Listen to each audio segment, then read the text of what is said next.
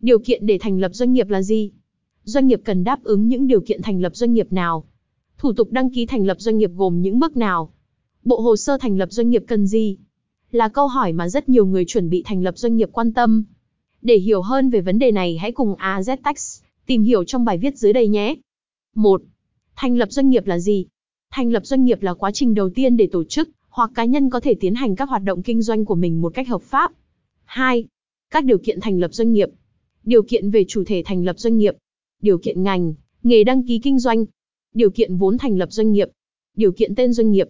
Điều kiện trụ sở chính doanh nghiệp. Điều kiện con dấu doanh nghiệp. Điều kiện lệ phí đăng ký doanh nghiệp. Điều kiện hồ sơ đăng ký doanh nghiệp. 3. Quy trình thủ tục đăng ký thành lập doanh nghiệp. Chuẩn bị hồ sơ và nộp hồ sơ thành lập doanh nghiệp. Thủ tục sau thành lập doanh nghiệp. 4. Hồ sơ đăng ký thành lập cho từng loại hình doanh nghiệp. Hồ sơ đăng ký thành lập doanh nghiệp tư nhân. Hồ sơ đăng ký thành lập công ty hợp danh. Hồ sơ đăng ký thành lập công ty trách nhiệm hữu hạn. Hồ sơ đăng ký thành lập công ty cổ phần.